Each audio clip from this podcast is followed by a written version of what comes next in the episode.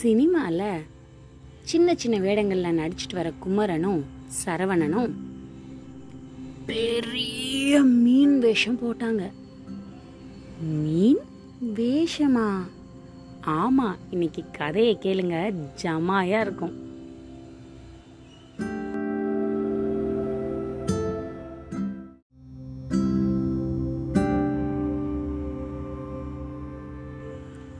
குமரனுக்கும் சரவணனுக்கும் படத்தில் நடிக்கணும்னு ஆசை. ஆனால் அவங்களுக்கு சின்ன சின்ன வேடம் தான் கிடச்சிச்சு.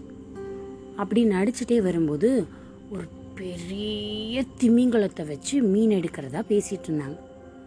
அதுக்கு நேரடியாக திமிங்கலத்தை பிடிச்சி படம் எடுக்க முடியாது திமிங்கலம் மாதிரி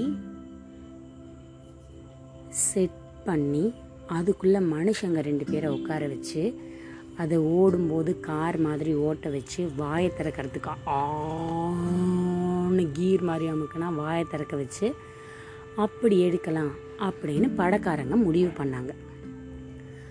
அப்போது பெரிய மீன் ஒன்று செய்ய சொன்னாங்க. திமிங்கலம் செய்ய சொன்னாங்க. பெருசாக செஞ்சதுக்கப்புறமா நம்ம கார்லலாம் பார்க்குற மாதிரி ரெண்டு சீட் ஒரு சீட்டு ஓட்டுறவருக்கு இன்னொரு சீட்டு திமிங்கலத்தோட வால் அதோட தலை ஆணு திறக்கிறது பஸ்ன்னு தண்ணி மேலே அடிக்கிறது. இந்த ஆப்ரேட்டருக்கு இன்னொரு சீட்டு. அந்த ரெண்டு சீட்டில் உட்காந்து வேலை பார்க்குற வேலை குமரனுக்கும் சரவணனுக்கும் கிடைச்சிச்சு. அவங்க அந்த படம் முடிகிற வரைக்கும் அவங்க சொல்கிற மாதிரி அந்த திமிங்கலத்துக்கு வேணுங்கிறத அசைவெல்லாம் கொடுத்து படத்தை வெற்றிகரமாக முடிச்சிட்டாங்க. ஆனால் அவங்களுக்கு எதிர்பார்த்த அளவுக்கு சம்பளம் கிடைக்கல. ரெண்டு மூணு நாள் ரொம்ப கஷ்டப்பட்டு குமரனும் சரவணனும் திருப்பி அந்த படம் எடுத்த இடத்துக்கே வந்து உக்காந்துட்டாங்க. டேய் குமரா என்னடா இப்படி போகுது நம்ம பொழப்பு? நல்லா சம்பாதிக்கலாம் படத்தில் நடிக்கலாம்னு நினச்சுமே. கடைசியில் இப்படி ஆயிடுச்சே அப்படின்னு சொன்னான். சரவணன். ஆமாண்டா நானும் என்னென்னவோ கனவோட வந்தேன். கடைசியில் பாரு இப்படி இருக்கிறோம். அப்படின்னு சொன்னான் குமரன். இப்படி மாற்றி மாற்றி பேசிகிட்டே இருக்கும்போதே சரவணனுக்கு ஒரு ஐடியா வந்துச்சு. டேய் இந்த மீன் இப்படியே தானே அட்டை மாதிரி செஞ்சு வச்சுருக்காங்க. இதை வச்சு நம்ம காசாக்குனா? அப்படின்னு சொன்னான் சரவணன். குமரனுக்கு ஒன்றுமே புரியலை. வா அப்படின்னு சொல்லி அந்த பட செட்டில் ஆளே இல்லாதப்போ அந்த மீனை தூக்கிட்டு ஊருக்குள்ளே வந்துட்டாங்க. ஊருக்குள்ளே வந்து அங்கே இருக்கிற பெரிய குளத்துல அதை செட் பண்ணிட்டாங்க.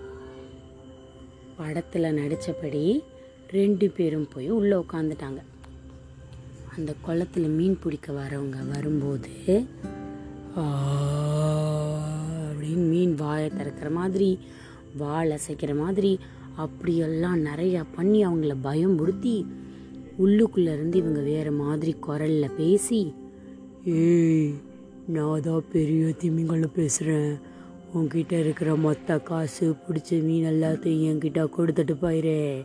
நான் இப்போ வாயை திறப்பேன். கொடுக்கலன்னா உன்னை கடிச்சிருவேன். ஆ அப்படின்னு அவங்கள பயம்படுத்தி அவங்க கிட்ட இருக்க காசு பிடிச்சிட்டு வந்த மீன் எல்லாத்தையும் அந்த வாயை திறந்து எல்லாத்தையும் உள்ளே வாங்கிக்கிட்டாங்க. அப்புறமா அதை கா கடைக்கு கொண்டு வந்து காசாக்கி சாப்பிட ஆரம்பிச்சாங்க. சுலபமாக காசு கிடைக்குதேன்னு ரெண்டு பேரும் தொடர்ந்து செய்ய ஆரம்பிச்சிட்டாங்க. ஊரில் இருக்க மக்கள் எல்லாம் அது ஒரு பெரிய திமிங்கலம். நம்மளை போனால் கடிச்சிரும். அப்படின்னு சொல்லி அவங்களுக்கு பயந்தே இருக்கிற காசெல்லாம் கொண்டு வந்து கொடுத்துட்டு பிடிச்ச மீனையும் கொடுக்க ஆரம்பிச்சிட்டாங்க. இந்த செய்தி ஊருக்குள்ளே பரவ ஆரம்பிச்சிருச்சு. ஊர் பண்ணையாரு என்னடா இவங்க சொல்கிறத நம்பவே முடியலையே அப்படின்னு அதை போய் நோட்டமிட்டுட்டு வந்தாதான் என்ன சங்கதின்னு நமக்கு தெரியும் அப்படின்னு முடிவு பண்ணார். ஆளே இல்லாமல் ஒரு புதருக்குள்ளே போய் ஒளிஞ்சு உக்காந்து என்ன நடக்குதுங்கிறத பார்க்க ஆரம்பிச்சார்.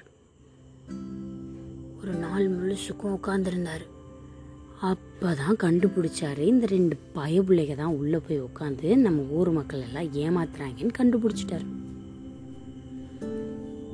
இவங்க போக்கிலேயே போய் இவங்கள பிடிப்போம் அப்படின்னு சொல்லி அடுத்த நாள் பண்ணையாரு வேறு வேஷம் போட்டுட்டு மீன் பிடிக்கிறதுக்கு உள்ளே வந்தார். உள்ளே வந்தவர்கிட்ட எப்பவும் போல குமரனும் சரவணும் அவங்க கை வரிசையை காட்ட ஆரம்பிச்சிட்டாங்க.